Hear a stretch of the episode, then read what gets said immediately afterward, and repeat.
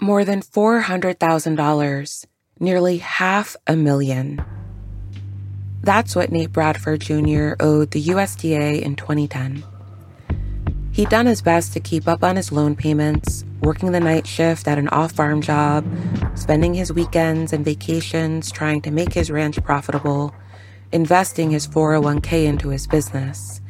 And for years, Nate fought for some flexibility on his loans to make them easier to pay off. But after all the arguments and hearings and offsets and appraisals, in 2015, Nate still ended up being responsible for paying nearly all the debt that had been written off from his loans. So he is pressing for a powerful tool: debt relief. Nate even contributed to a legal brief with the Rural Coalition about why debt relief was so important for Black farmers and ranchers. And in March 2021, it seemed like maybe, finally, Black farmers and ranchers would get that debt relief. In the midst of the pandemic, Congress passed the American Rescue Plan Act, a $1.9 trillion COVID relief bill. And within that massive bill was a new program for Black farmers and ranchers and other farmers of color, a program that provided $4 billion of debt relief.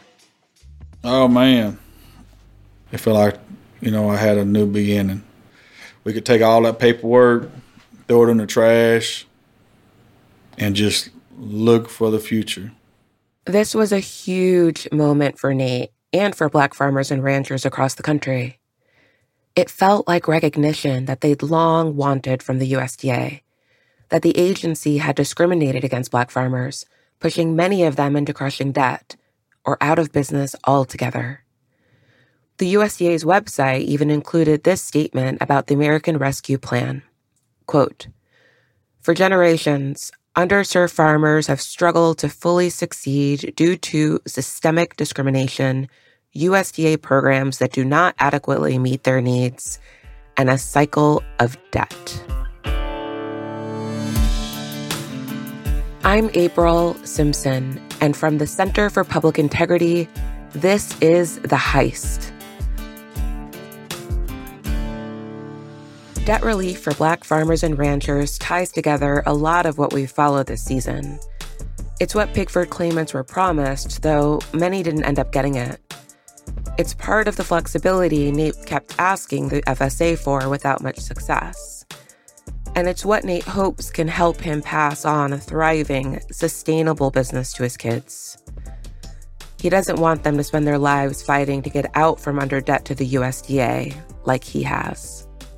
Debt relief would make it possible for Nate and many other Black farmers and ranchers to create a meaningful legacy for their families, to pass down land, wealth, and tradition. After the American Rescue Plan passed, Nate talked to other Black farmers who were excited about what debt relief could mean for their businesses and their lives.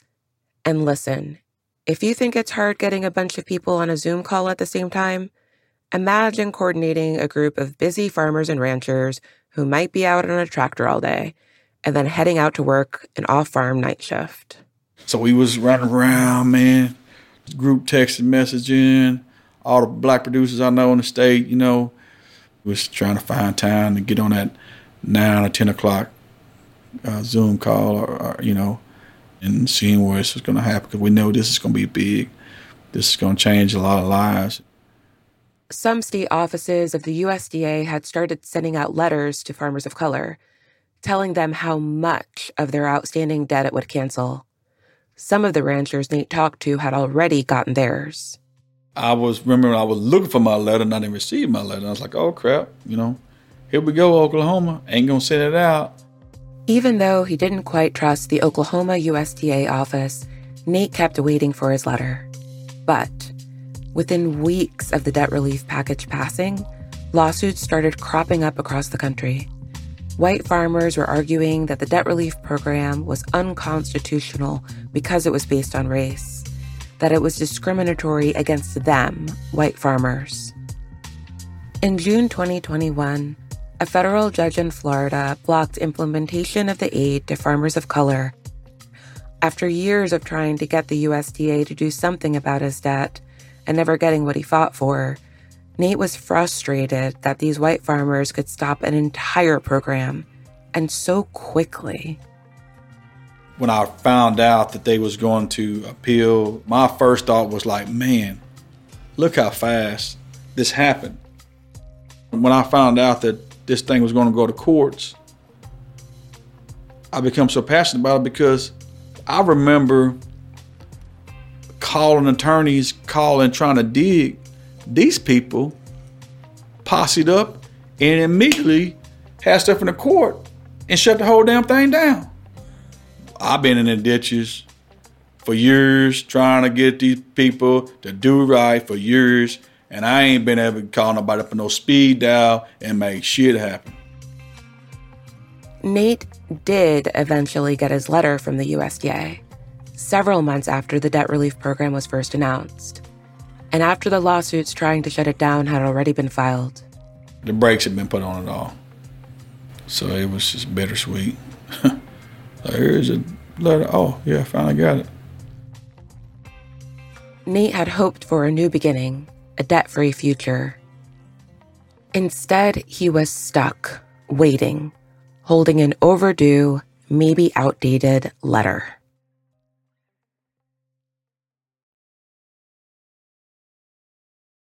When Pigford 1 was in its early stages, I remember as a law student wanting to work on the case. We heard from Tracy McCurdy earlier this season. Tracy is an attorney and the executive director of the Black Belt Justice Center. She's spent her entire career fighting for debt cancellation, starting in the early 2000s with her work on the Pigford case. I worked as a law student my first year on the Pigford lawsuit. And this work feels very much like a full circle moment because we're still fighting for justice. How does it feel after all these years to still be talking about some of these same issues that you worked on as a law student? Defeated at times. So we can look at the Pigford lawsuit. Then you have the American Rescue Plan Act that was halted by a subset of white farmers. Black folks are the only folk in this country that can have federal legislation passed and enacted and still not get justice.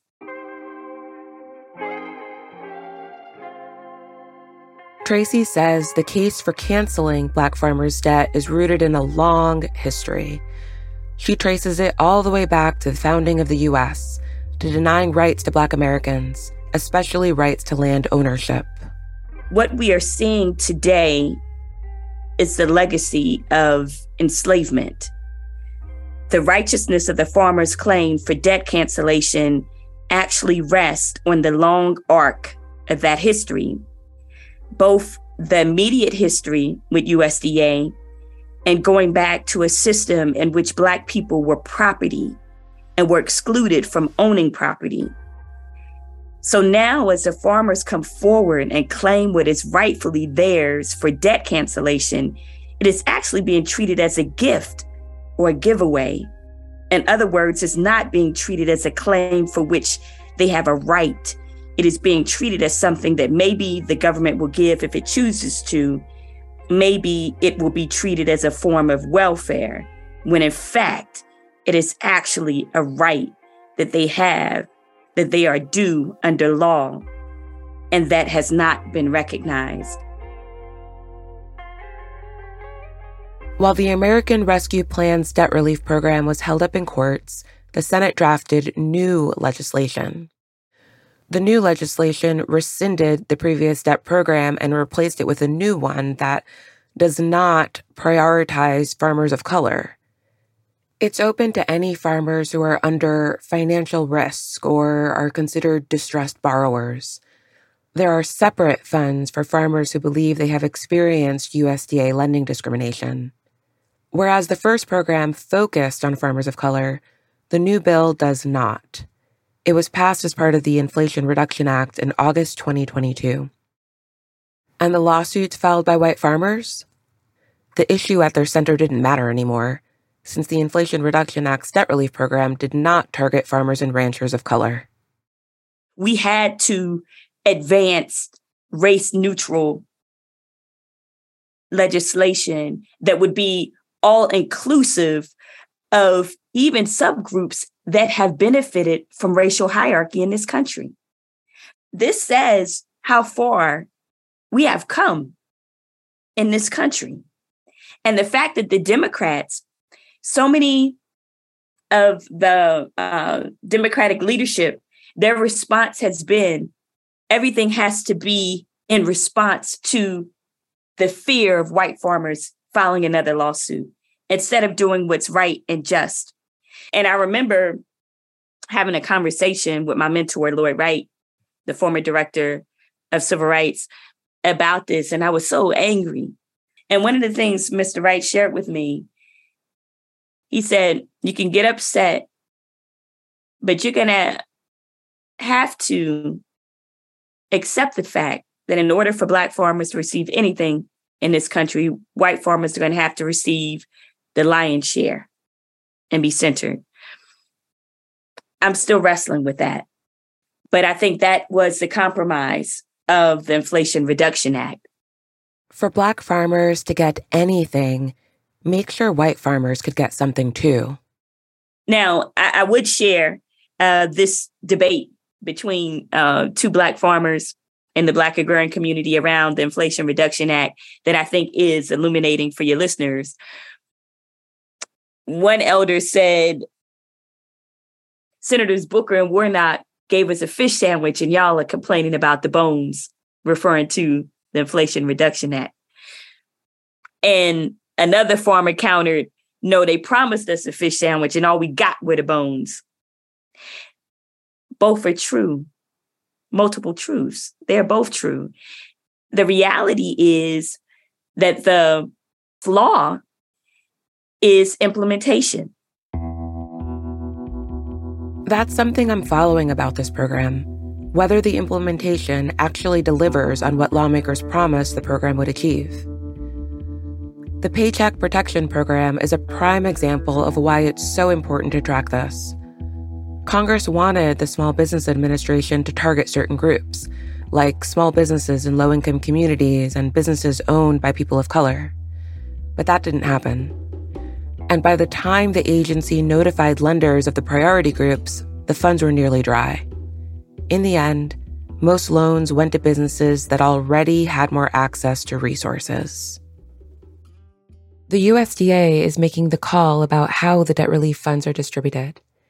The agency knows it has trust issues with farmers, so it's working with several third-party organizations to administer the discrimination program and to assess which applicants should get the lending discrimination funds. But to really know whether the program is helping Black farmers and ranchers specifically, we need data from the USDA. Data that we don't have and can't get. The agency says it's not tracking the racial demographics of participants in the Inflation Reduction Act program for distressed borrowers because Congress didn't specifically tell it to collect that data. The department has said that it wants to bring more racial equity to its work, but I was curious how they would do that without tracking racial demographics. I got the chance to ask two USDA officials about it. Zach Ducheneau is the federal administrator of the FSA. His colleague, Dr. Dwayne Goldman, is the senior advisor on racial equity to the Secretary of Agriculture. Dr. Goldman told me that, unlike the American Rescue Plan, the Inflation Reduction Act has a different purpose. And so the emphasis on that program is to get more farmers thriving, deal with some chronic problems that have addressed farmers of color, but also other farmers who, for any number of reasons, haven't been able to quite fully participate in programs and operate their farms or ranches at efficiency.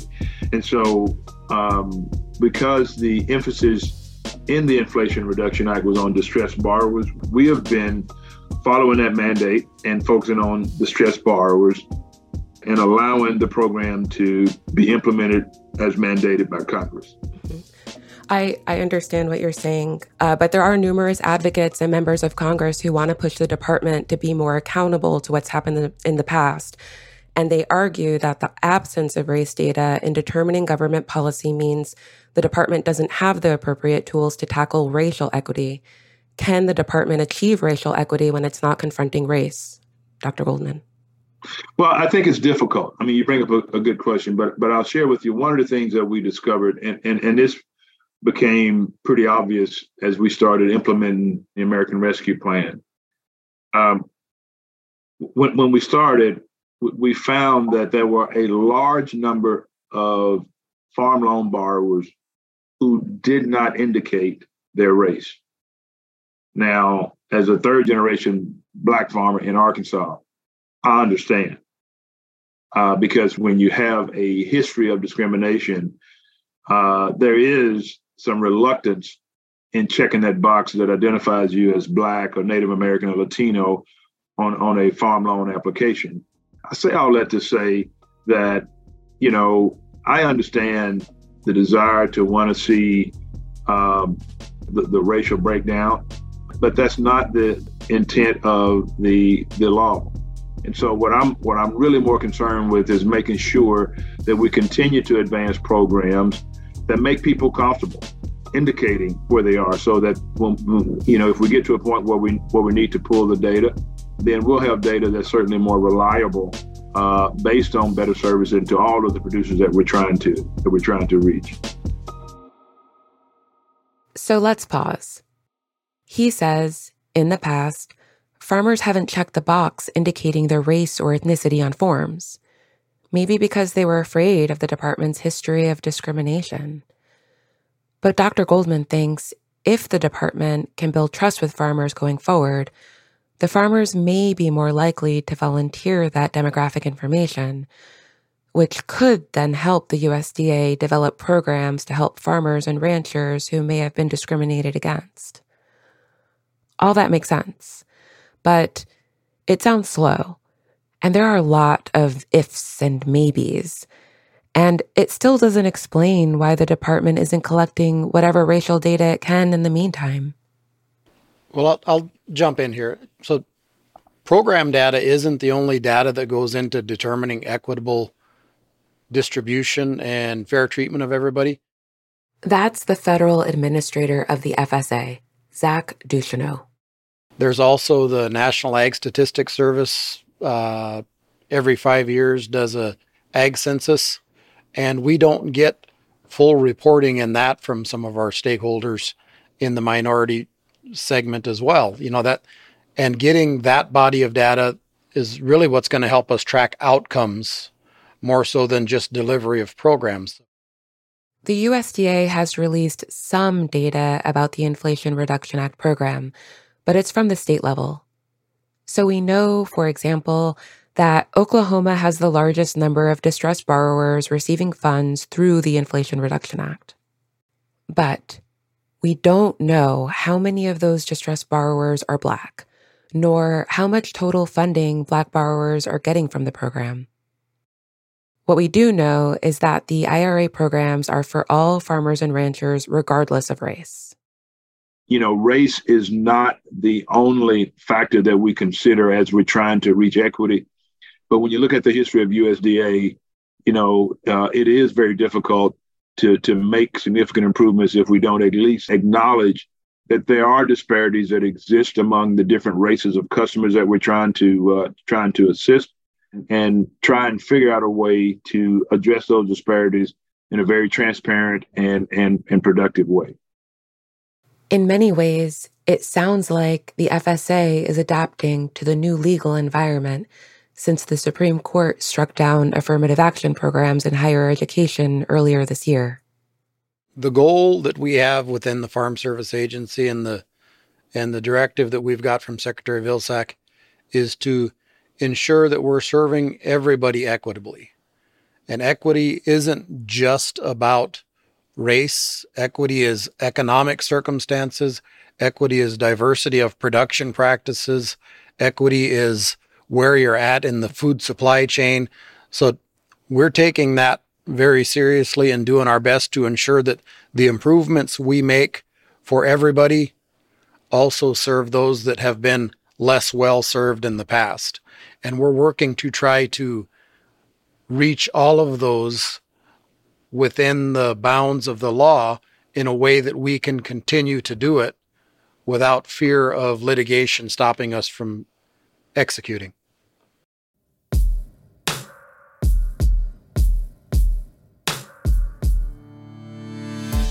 Outside of the limitations of the Inflation Reduction Act program, Ducheneau and Dr. Goldman shared a few things that the department is doing to improve outcomes for farmers and ranchers of color generally. They're making administrative improvements like reducing the length of the paper loan application and rolling out an online version with a fast-track approval process. Dr. Goldman and Ducheneau also talked about working with third-party groups on the all-important task of improving access to capital and land. They talked about funding research and education at minority-serving institutions to help train future generations for agriculture jobs, and funding an equity commission that's already released recommendations for how the department can improve its services for underserved farmers.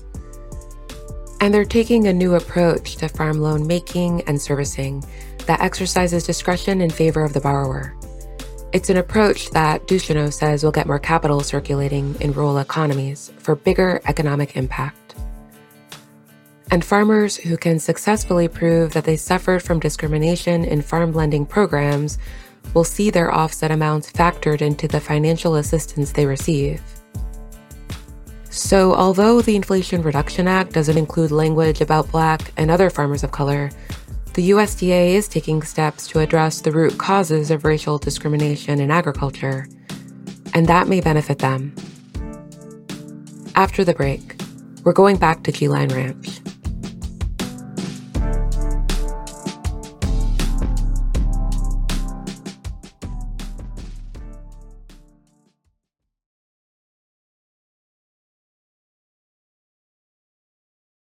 A lot has changed since we first sat around Nate's dining table talking about debt relief. So I called him to find out what he thought about the Inflation Reduction Act. So Nate, thank you so much for setting aside some time to talk with us. I really appreciate it. No problem. Right away, it seemed like Nate was disappointed and frustrated by how things played out. I mean, it's just a lot of politics and not really trying to move things forward. It's just, it's kind of cat and mouse game. Not a lot of clarity out there for Black farmers and ranchers as far as any opportunities, stuff for us. You've said before that you want accountability from USDA. Do you feel like the debt relief passed and the Inflation Reduction Act gets you that? No, nothing I heard kind of help directly support us. There was a moratorium on USDA loan payments for farmers and ranchers of color while the original debt relief program was on hold. And after the Inflation Reduction Act passed, the USDA covered what many distressed borrowers would have paid during that period, so that they didn't have to retroactively make those loan payments. Nate benefited from that. It also covered the next scheduled payment for many distressed borrowers. But the debt relief in the Inflation Reduction Act is so different from what Nate and other Black farmers and ranchers hoped for from the American Rescue Plan. He says it's hard to even compare the two programs. It's like they're not even in the same universe. You say comparison, I mean, it's a big comparison. So we talk about debt relief, they would have paid Black farmers and ranchers off. So this deal, did not touch any of that. And, like I've shared with you guys, years of denial papers, insufficient servicing of loans, where you just have to go back and forth with these people and figuring out how to winter the storms and not have money, just always just kind of going through all that, depending on somebody that was saying they was there for you, but never was there for you in the midst of a storm. So I just feel like they should have honored the first deal What happens if you don't get any more debt relief? Black farmers and ranchers, it's a dying deal. This industry has changed, so only ones who are going to survive now is people who are big operations.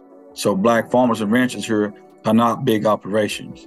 So what you're going to see is them leave on out, because what I'm finding out, a lot of them is just saying, you know what, I'm just going to sell, maybe, you know, me and my wife, and just pay our deal and stop farming because I'm not making enough money to justify it. So what you'll see is, you know, this is it. It's gone. But debt relief or not, Nate is still trying to create a legacy for his kids, a profitable business that he can pass on to them. Nate's sons are already really involved in G-Line Ranch. At the corral, when we first met Nate and his family, they were our best guides to the family's work on that hot Oklahoma Saturday. Nate's eldest son, Nathaniel Trayvon Bradford, he goes by Trey, was who actually told me and our producer Camille what was going on, like what they were using their horses for. So basically we'll help use them to split off the cows and the calves, so you don't have like cows running over calves when they're running around the pens and stuff, just to avoid them getting hurt. He talked us through what they were going to be doing, vaccinating and deworming their cows, and why that's important. Because basically for cows, you got too many worms in their body, they'll basically suck out the nutrients or whatever it's eating. Knowledge passes down in ranching from one generation to the next. Trey has been learning how to do this work since he was a kid. What are your favorite memories from growing up on this land? Favorite memories when I used to have a sorrel horse. He was short. He was almost like a Welch pony. His name was Track. And we'd go out here and run around, and I'd try to rope a bull. And I had a little bitty kid rope at the time in a small saddle, and I think I was, really doing something. Trey's studying civil engineering at Oklahoma State. He has a whole other life there, away from the country life he grew up knowing. Honestly, yeah, if you just look at me and I'm almost walking on campus, you're not going to be able to tell. I'm probably wearing shorts and some sliders or something going to class. You'll never know unless I say something. And they'll be, oh my gosh, really? Like a lot of people get surprised about it, but it's, a rare deal, I guess you could say. Trey knows there aren't many black ranchers these days. He's planning a career in engineering, but he wants to also keep one foot here on his family's land. Trey says a few years ago, he actually got a youth loan from the USDA to buy his first cattle. He went into the application knowing what his family had been through with the agency. I went and got 25 head of cows, which ain't too much. But, when you're 19, 20 years old, that's a decent amount starting out, by yourself. But, they kind of made the paperwork really, extenuous as far as, the requirements. I met the requirements. But, they kept asking for, multiple different things that, was like, really, why do you need this, Even, wanting to see, oh, can I get your manager or your boss's number or something? Why would you need their number? I gave you the information you needed. That's all you need. And more recently, Trey got another loan for beginning farmers and ranchers from the USDA to buy some land. I find it pretty remarkable that Trey wants to keep ranching despite everything the Bradfords have been through with the USDA. It's important for me to come back because, I want to, honestly, right now, we're, building a legacy and we're carrying, on a tradition, We've had cows for quite some time. My dad and I have been in the business for 20-plus years, so I want to keep that going, and honestly get other people like me into, this, this realm. There's not a lot of individuals like us, still running cows and stuff, so I don't want to be the last one. Trey wants to see more Black-owned ranches start up rather than watching them vanish. Nate's younger son, Fabian, is also committed to making the ranch work. He even learned butchering so that G-Line could add another potential line of revenue, processing deer meat. G-Line and me, I guess, go together like cereal and milk, I guess you could say. But I brainstormed that idea up, and that's kind of been a big part of our branding, and my plan to keep on being a part of it and building is through ideas and entrepreneurship. Really is a big thing in my eyes, looking for new avenues and trying to connect with new people to build this brand. My family, they started small, you know, and we've progressed. Fabian says all this work isn't just about keeping G-Line or the Bradford legacy alive. It's also about their hometown, Boley.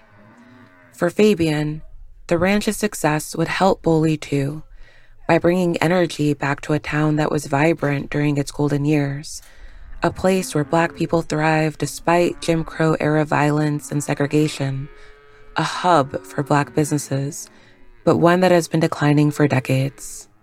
Finding a way out of no way. As you see, like, Boley has nothing in it, really. It's previously, past years, it's had nothing, no spotlight, no type of hope, I guess you could say. And these past 2 years have really been important as far as drumming up a new story. Boley has already had a past, needs to have a future. The future of ranchers like the Bradfords and their hometowns will be shaped by the USDA, by how the department gives or denies support to ranchers. Standing on Nate's family land, so close to the Georgia line, where Black migrants came to find opportunity and escape Jim Crow, I can see why we keep pursuing data on how the USDA's policies actually affect Black farmers and ranchers. Black farmers and ranchers have lost their land, been robbed of it. A way of life has been disappearing too, largely because of government discrimination. And how, despite lawsuits and legislation, many folks would argue that that discrimination has gone unrectified. But Nate and his family are going to keep showing up at the corral on Saturdays in the sweltering heat. That's the cowboy way. And Fabian wants us to keep showing up too, to be around to see G-Line succeed. Keep coming back, I guess. Stick around. I guess when Monday, when the success story is being really major, you know what I mean? I would like for you guys to be kind of like, hey, we were the first ones to come out there and sweat with them. During a break in the work, Fabian helped us say goodbye to the whole family, including Nate. Well, all right, well, holler at us if y'all ever need something. You know, if something happens on the way out, we'll be around here all day. Okay.